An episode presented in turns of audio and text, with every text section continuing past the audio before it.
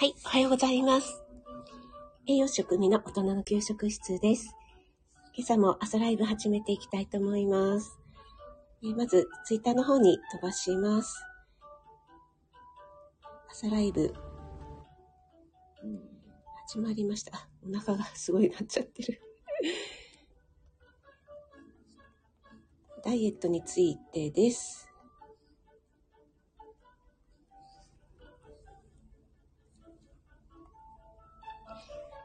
いということで、改めまして、おはようございます。森キムちゃん、おはようちゃん、ありがとうございます。ほんと冷え込んでますね。はい。あ、ゆうさんもおはようございます。先ほどはありがとうございます。私、ちょうど、貴重なミニムムさんのライブ、生歌聴けて、もう今日は最高に朝からハッピーですね。森キムちゃん、万年ダイエッターちゃんよ、ということで。あそうそう、森キムちゃん、あの、以前に、えっ、ー、と、船橋屋のあんみつのお話されてたじゃないですか。でね、私、あの配信をお聞きして、あ、そういえば最近、船橋屋のくず餅食べてないなって大好きなのでね、思ってたんですよ。そしたらね、ちょうど息子が一週間遅れのホワイトデーで、船橋屋のくず餅を買ってきてくれて、わあ、なんか、シンクロしたと思って なんかね、テレパシーが伝わったんでしょうかね。ありがとうございます。あ、そして、あゆさん、おはようございます。あ、ゆきさんもフィレンツェからありがとうございます。はい、嬉しいです。あ、ひろさんもおはようございます。ありがとうございます。皆さん、朝のお忙しい時間にありがとうございます。あ、ワイワイさんもおはようございます。ありがとうございます。森きもちゃん、船橋屋めでたいということで、ねやっぱり違いますよね、船橋屋さんのくず餅はね。はい、ありがとうございます。今日は3月24日木曜日で、今日はね、ちょっと気温が関東地方ですけど、上がる予定ですね。予報では最高気温が16度まで上がる予報で、今日はね、一日晴れの予報なので、ちょっとほっとしていますが、昨日、おとといぐらいはもうめちゃめちゃ寒くて、私ずっとあの、電子レンジで温めるリラックスユタポンというセラミックと、えっ、ー、と、小豆が入っているね、えっ、ー、と、肩とかに乗せるようなものをね、えっ、ー、と、ずっとやってましたね。あ、ローガンさんもおはようございます。ありがとうございます。ローガンさんのあの、エミさんつくしさんとのライブ聞かせていただきました。なんかね、もうデレデレの相変わらず鼻の下が 地面までつきそうなローガンさん、楽しく聞かせていただきました。そしてね、奥様との素敵な日はね、いやー、素敵ですね。ありがとうございました。皆さんでご挨拶ありがとうございます。カレンさん、おはようございます。ありがとうございます。カレンさんのあの、え、Hey You Hey You のあの、長尺の、えっ、ー、と、返信、コメント返しの配信、聞かせていただいたんですけども、結局、てんてんさんはどうだったのかって、最後の最後では、言わなかったやないかいって私、突っ込みました。聞きながら。はい。皆さんでご挨拶ありがとうございます。ローガンさんやっぱり嬉しすぎました。はい。もうね、お声の加減が、ウキウキ感が伝わっていました。そしてローガンさんの配信でもね、あの、美女のお二人とって言ってね、あの、会ったことありませんが、っていうね。はい、そこにもね、ローガンさん、さすがやなと思って、もうクスッと笑わせていただきました。はい、ちょっと最後飲ませていただきます。はい。NY さん、おはようございます。ありがとうございます。高田さんもおはようございます。ありがとうございます。えー、そしてね、昨日は栄養士のエイタさんとのコラボライブ、朝早いにもかかわらず皆さん、たくさんお越しいただいてありがとうございました。栄養士あるあるということでね、ちょっとお話が尽きなかったんですけども、30分間ほどお付き合いいただきまして、ありがとうございました。えっ、ー、とね、ちょうどエイタさんとは同じ時間にね、今この裏でエイタさんライブをされているのでね、えー、また月1ぐらいでね、コラボできたらいいねということでお話ししてますので、その際にはね、またお越しいただけると嬉しいです。あ、ナッツさんもおはようございます。ありがとうございます。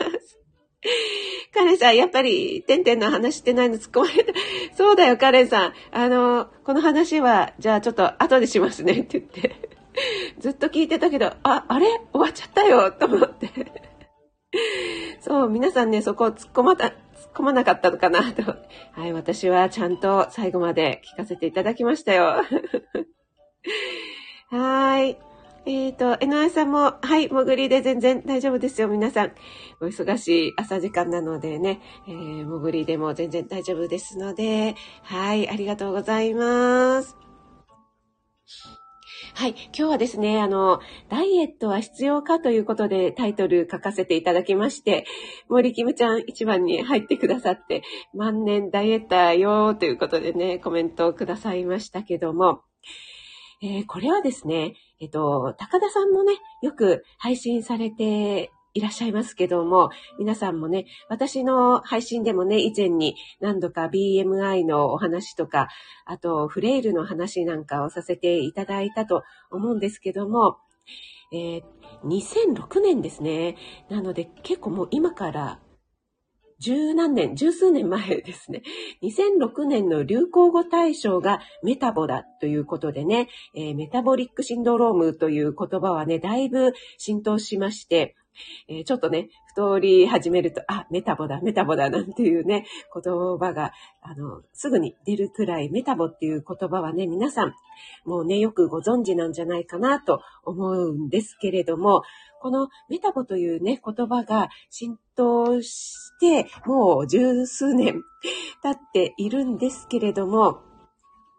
この太りたくないっていうね、やっぱり、あの、ダイエットをしたいっていうね、気持ちっていうのはね、すごくわかるんですけども、じゃあ、理想の体重っていうのはね、どれぐらいなんだろうか？果たしてダイエットをね、必要なんだろうかっていうね、ところを今日お話しさせていただきたいと思います。えっ、ー、と、ゆうさん、ゆうさん私ご挨拶しましたね。あ、トールさん、おはようございます。ありがとうございます。昨日も、エタさんとのコラボにお越しいただいてありがとうございます。今日はですね、メタボ、メタボじゃない、ダイエットは必要なのかということでお話しさせていただきたいと思います。皆さんね、BMI という言葉はご存知かと思いますが、ボディマスインデックスと言って、えー、ご自身のね、体重、どれぐらいが、えー、平均値というか理想なのかというね、えー、体重を出す指標なんですけども、これはご自身の体重割る身長、これはメートルですね。身長割る身長。なので、私の場合は、えー、体重は言いますけど、例えば50キロだったら、50割る、私は身長が165なので、1.65割る1.65で求められますので、皆さんね、あの、ご自身の BMI をね、ちょっと記録しておくといいのかなと思うんですけども、まあ、これはあくまでも目安なので、例えば、こう、骨格筋とかね、筋肉がたくさんついている方は、やっぱり筋肉は重いですので、見た目は結構ね、もう絞られて、スリムな感じに見えても、あ、体重は意外と重いのねっていう方もいらっしゃれば、またその逆の方もいらっしゃいますよね。あ、舞子さん、おはようございます。ありがとうございます。おは舞子さん。なおちゃ先生も、なおは、ありがとうございます。今日はダイエットは必要なのかということでね、お話しさせていただいております。はい。これでですね、大体、あの、理想体重というのは BMI22 ぐらいというふうに、えー、今までね、ずっと言われてきたんですよね。はい。皆さんはいかがでしょうかね。はい。なんですけども、えっと、私はですね、この佐々木悟さんの栄養データはこう読むということで、疫学研究から読み解くブレない食べ方というね、えー、この本を参考にしてお話しさせていただいているんですけども、こちらですね、結構男女で差があるということが分かったんですね。はい。えっ、ー、と、30歳から59歳の日本人ですね。えー、男性が1万9500人、女性が2万1315人。はい。この方々、30歳から59歳ですね。10年間追跡しました。そして BMI と総脂肪率との関係を調べた結果なんですけども、えー、それぞれね、BMI における総脂肪率というのを調べたところ、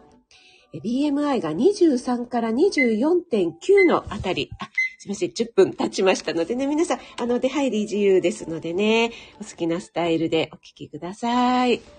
はい、この BMI が23から24.9のあたり、このあたりの方が、えー、一番死亡率が少ないという、えー、結果が出ております。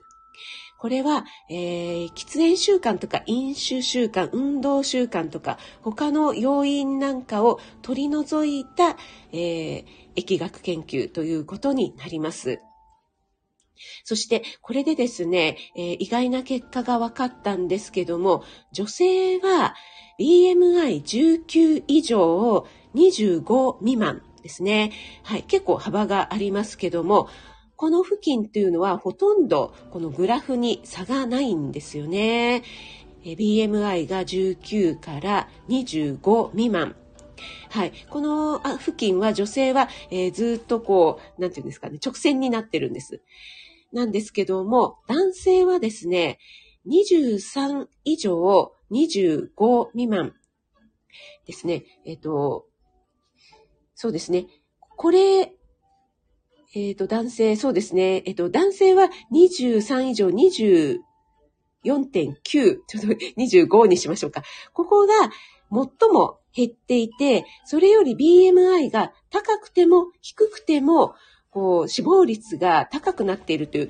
ちょうど、なんていうんですかね、中央値がこう、凹んでて、えー、BMI が低い、ちょっとね、痩せの傾向にある方が、こう、増え死亡率が増えていて、また逆に、えー、23から25より今度上になる、ちょっとね、太めの方はまた増えてるということになっていまして、あ、女性と男性とでは違うんだというね、結果が出たというこのグラフが載っています。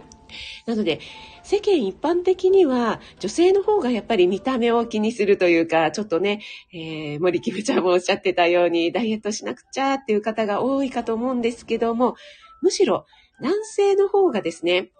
えー、もちろんね、肥満はよろしくないんですけども、痩せすぎというのも良くないんですよという結果がこれで現れているということになっています。はい。なので、えー、BMI が23から25って、意外と体重多いですよね。そこまで少なくないので、男性の方はね、あの、あんまりね、痩せすぎっていうんですかね、痩せすぎでもないですよね。21から23ぐらいっていうと痩せすぎでもないんですが、あの、体重をね、あまり落とさない方が、むしろ健康体なんじゃないかという結果が出ております。皆さん、いかがでしょうか？はい、ちょっとコメントの方に戻りまして、なおちゃ先生、BMI か？20年ほぼ変わらない、意識したことなかった？ということで、なおちゃ先生はね、結構、あの、痩せ、痩せ気味のね、分類に入るかと思うんですけども、えっ、ー、と、森キムちゃんギリギリということでね。そうそう、なおちゃん先生。あの、体脂肪の脂肪ではなくてね、はい、死んでしまう方の死亡率の方ですね。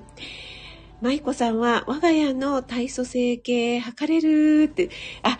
そうですね。やっぱり体組成計、体重よりもね、体組成計を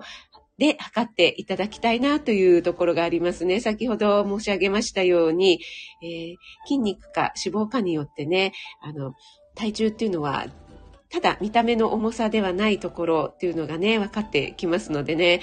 私もよくやってしまうんですけども、ちょっとね、食事を減らして、あ、やった、体重が減ったと思うとね、減ったのは筋肉で脂肪、体脂肪率は減ってなかったということがね、もう、チーンっていうことがよくね、あるあるなのでね。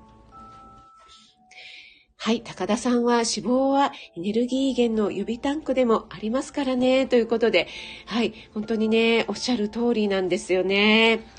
あの、最近ね、フレイフレイルというね、あの筋力が衰えてきて、それで、えー動いたりとかね、するのが億劫になって、で、えー、そこから動かなくなってくる、動かなくなってくるので、また筋力が落ちる。そしてね、またこのコロナ禍で家にいることが多くなってくる人と会わなくなってくるということでね、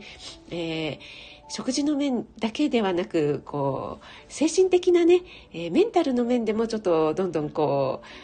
うつというんですかね、落ち込みがちになって、そこからまた食事が減ってしまって、それでまたフレイル、この筋力が減ってしまうという負のループになってしまいますよというお話を前にもさせていただいたと思うんですが、最近このフレイルというのがとても多くなってきてるんですよね。やっぱり医療従事従事者、医療関係で働いている方は、えー、ちょっとね、あの、高齢になって入院をされると1週間ぐらいでもうてきめんに筋力が落ちて、もうすっかりたった1週間でも歩けなくなってしまうということがもうしばしば起きるということなんですけれども、今、やっぱりあの、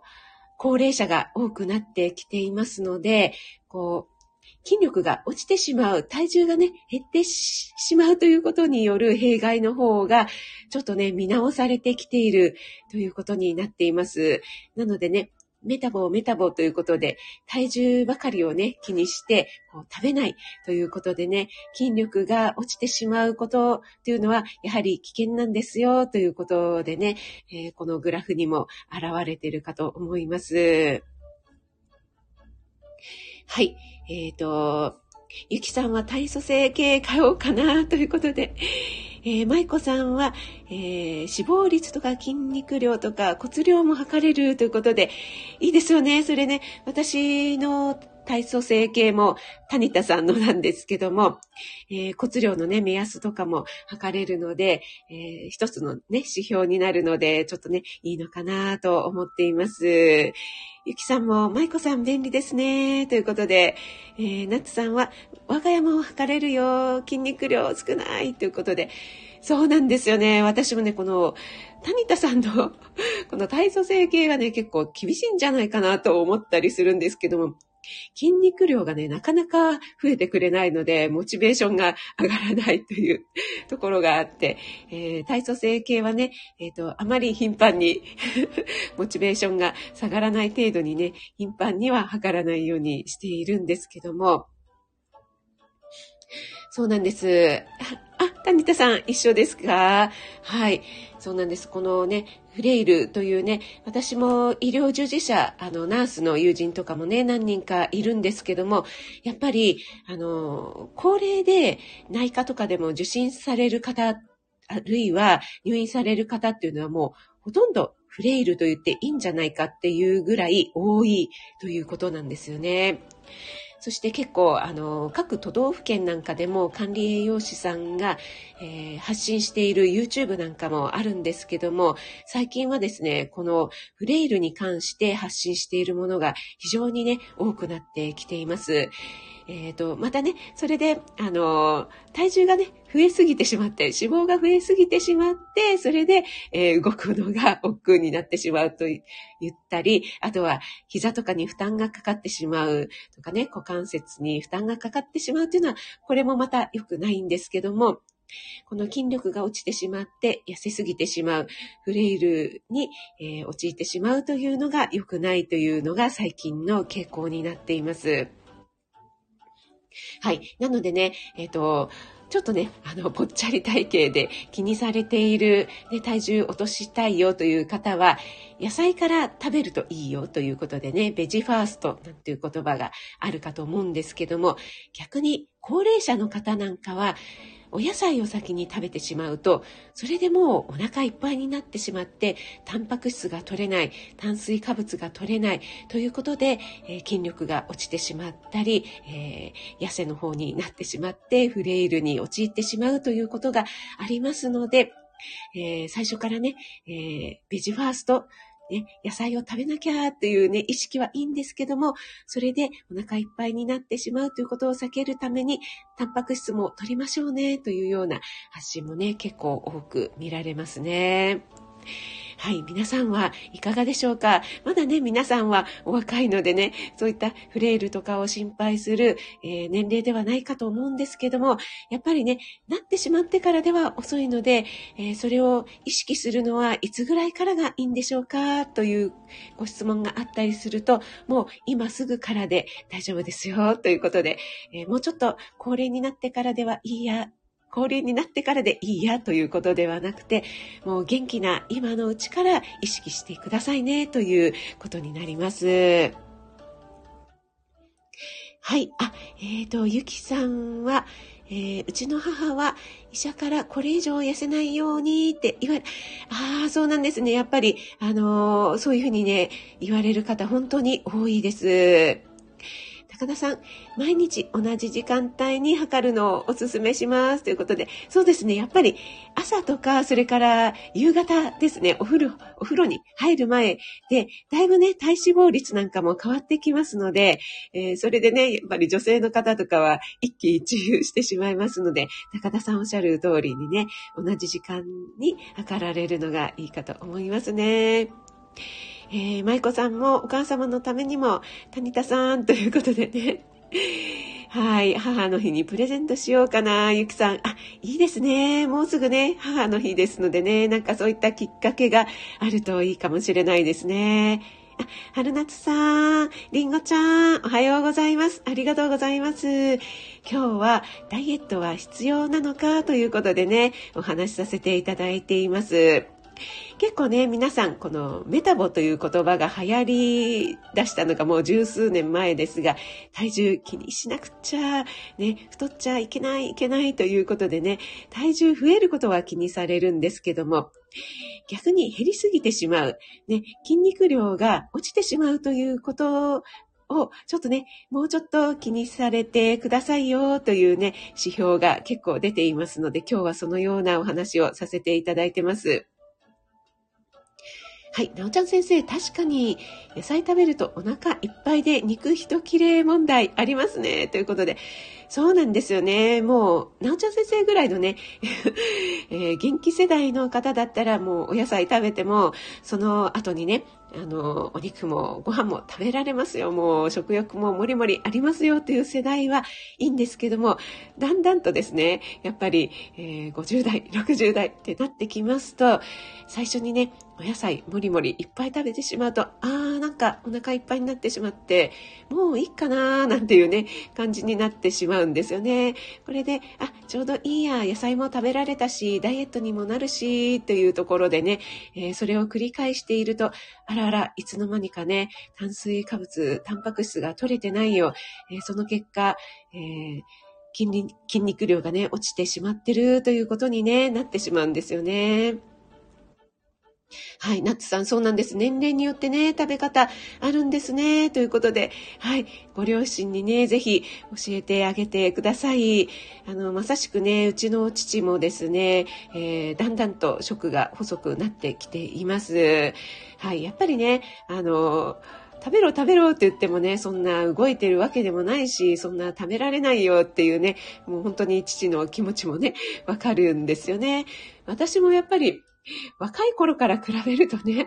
もう脂っこいものとかもだんだん食べられなくなってきましたし、食べる量とかもね、減ってきたなっていうふうには思うんですよね。年齢とともにね、その減ってくるっていうのは自然の成り行きなのかなとは思うんですけども、やっぱりりんごちゃんなんかもね、ご自身の配信でおっしゃっている通り、えー、野菜、野菜は1日 350g 取ってくださいというふうに言われていますが、野菜ばかりではなくて、タンパク質、それから今ね、糖質制限ということで、炭水化物を極端に制限する方もいらっしゃいますが、私としては炭水化物もとても大事なので、極端に制限しない方がいいなと思っています。そして私、あの、自分の配信でもお話ししたかと思うんですけども、国家試験、国試の勉強をしているときは、これ気のせいか わからないんですけども、いや、気のせいじゃないなと思ってるんですが、すごくやっぱり炭水化物が欲し欲しがる、欲する体になってみましたね。それだけね、やっぱり頭を使うと脳っていうのはね、唯一の栄養源が炭水化物、糖質なので、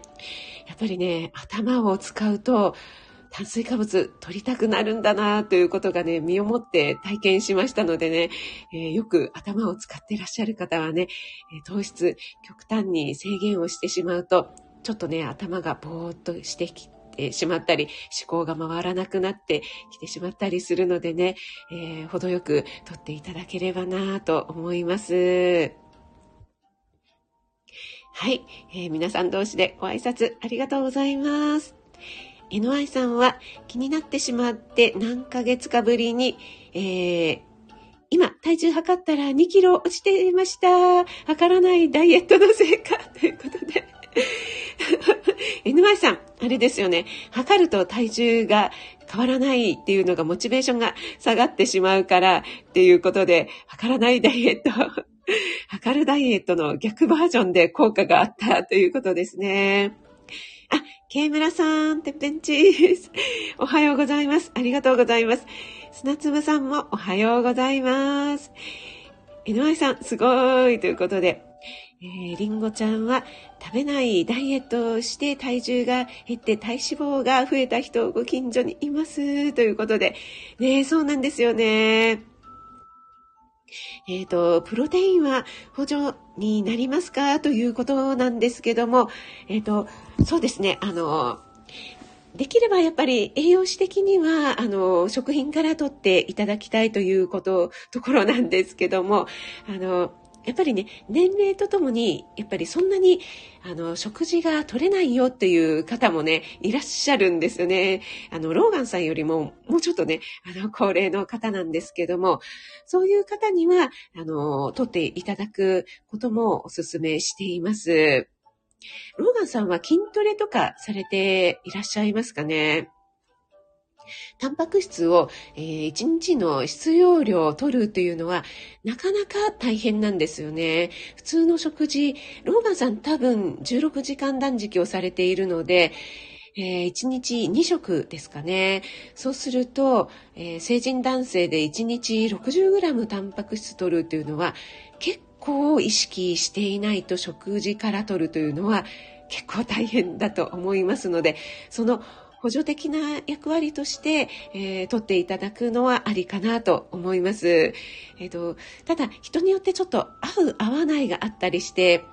えっ、ー、と、私は最近ちょっとや、やめているんですけども、えっと、以前に何のた何のプロテインかな？取った時に、もしかしてこのプロテインが原因かわからないんですけども、ちょっと便秘になってしまったことがあったので、ちょっとやめまして、でその後私はおからパウダーとか、あと大豆製品のソイプロテインをちょっと取っていた時期もあるんですけども、今はそこまで筋トレしてないので、ちょっとね、やめているんですけども、